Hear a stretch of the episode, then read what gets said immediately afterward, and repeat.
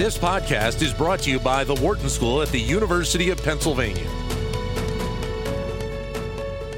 Well, as the pandemic has continued to impact so many cities, we have seen big cities impacted by various businesses having to shut down, restaurants at the top of that list. And as those locations have shut down, that has made it harder for people drawn to living in an urban environment to live there. That has seen people leaving cities for the suburbs, which is impacting the growth of people living in urban areas in recent years. So, what does this mean for the future of this pattern? Jesse Handbury, assistant professor in the real estate department at the Wharton School, joins us with more on that. Jesse, thanks for your time today. Thanks for having me. So uh, Howard kind of laid this out, and I, I think it's interesting to make this linkage when you talk about all the different businesses that are in big cities and how people who live in these urban areas really rely on them and not having them available has really seen a or has led to a shift of some people leaving cities and going back to the suburbs. Yeah, well, one of the the really persistent features of downtowns in the U.S. is uh, the availability of um, non-tradable services, restaurants, bars. Um, you know, people often have smaller footprint homes. Um, uh, they live in the city, and uh, if you live in an apartment, you're going to be more likely outsourcing a lot of your, you know, your home production. So you're going to be more likely to eat at a restaurant or work out at a gym, uh, you know, do things like that and take advantage. And you'll, you know, take advantage slash rely on these services. Well, you had done research uh, uh, looking back at the move to a more urban environment, looking back from the years 2000 to 2010. But overall, kind of the growth of people wanting to live in urban areas really has has increased over the last couple of decades significantly.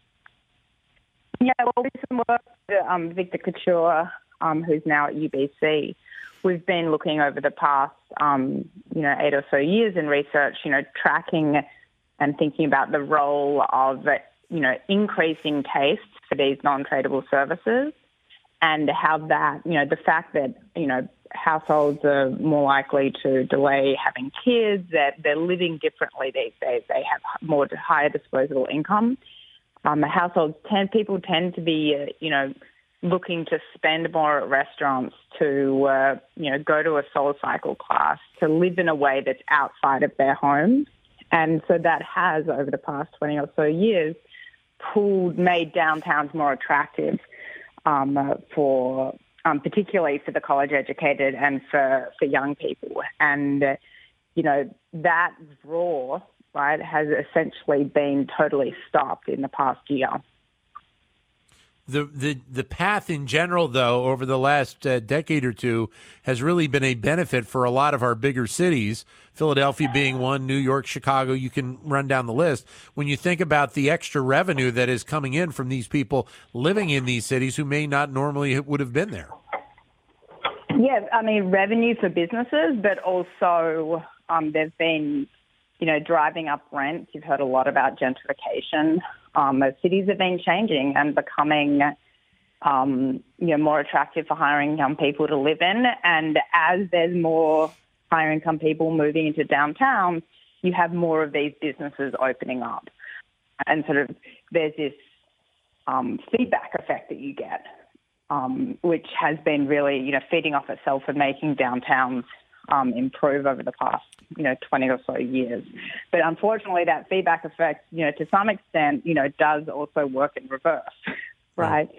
Um, and, uh, you know, we might have a bit of that over the next year or so.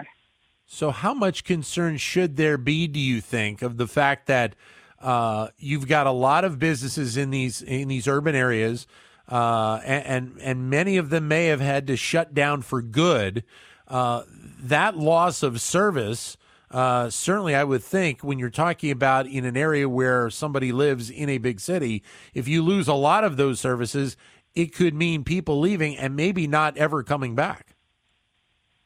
Yeah, that's an interesting question on uh, whether people might not come back. For sure, um, once the uncertainty is resolved, I expect these businesses to uh, maybe not existing businesses to reopen, but new businesses to open in their place.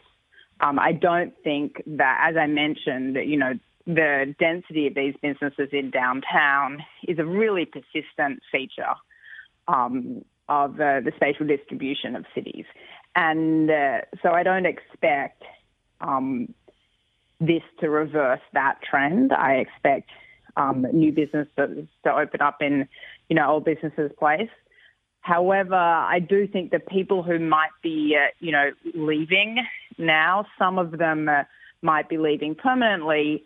Those would have been people who perhaps would have left in a year or two anyway. So we might see a bit of a, a year or two um, where people have accelerated their move to the suburbs. You know, you have kids who are about to be in high school, for example, and so you want to move to a good school district, those types of moves. But I think, you know, once the businesses are back up and running and the uncertainty is, um, of demand's been resolved, you'll see, uh, you know, the traditional, uh, you know, college graduates come in to fill in the ranks um, okay. behind those families that maybe have accelerated their moves out, out to the suburbs. So, could we see? You expect that we're going to see a, a, shift in terms of the demographic that may be filling in a lot of these spots in, in urban areas? It's definitely possible that you know. I, I think it's possible that you will have a short-term shift in the demographic um, to bit to skew, you know, slightly younger um, for a few years. But I do think this is you know, it's not going to be uh, dramatic and it's not going to be a reversal of uh, the trends we've been seeing, you know, over the past 10 or so years.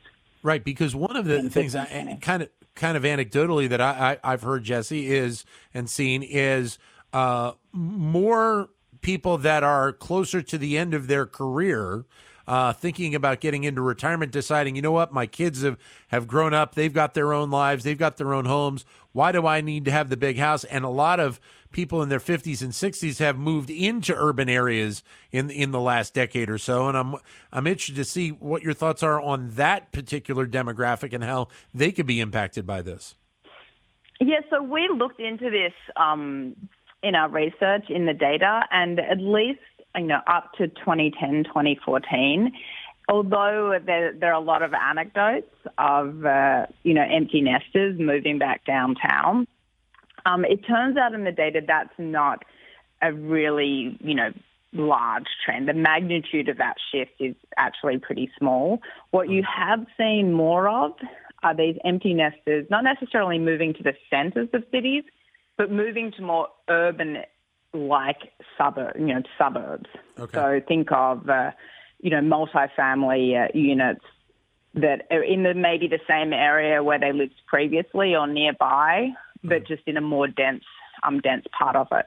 Um, but for those who did uh, move, uh, you know, downtown into cities, you know, life, you know, my in-laws are living in downtown Baltimore, and life is pretty dull um, at the moment. So. Uh, um, I wouldn't be surprised if a decent number have been moving out to, you know, to the suburbs to live, you know, near their grandkids and things like that. Um, those moves could, uh, you know, could also slow down over the next few years if there's greater fear, particularly of the disease amongst and living in dense areas amongst the older population. Jesse, thanks very much for your time. Uh, stay safe and look forward to talking to you again. Thank you. Thanks for having me. Thank you. Bye. Jesse Handbury, Assistant Professor in the Real Estate Department at the Wharton School. To keep engaged with Wharton Business Daily and other Wharton School shows, visit businessradio.wharton.upenn.edu.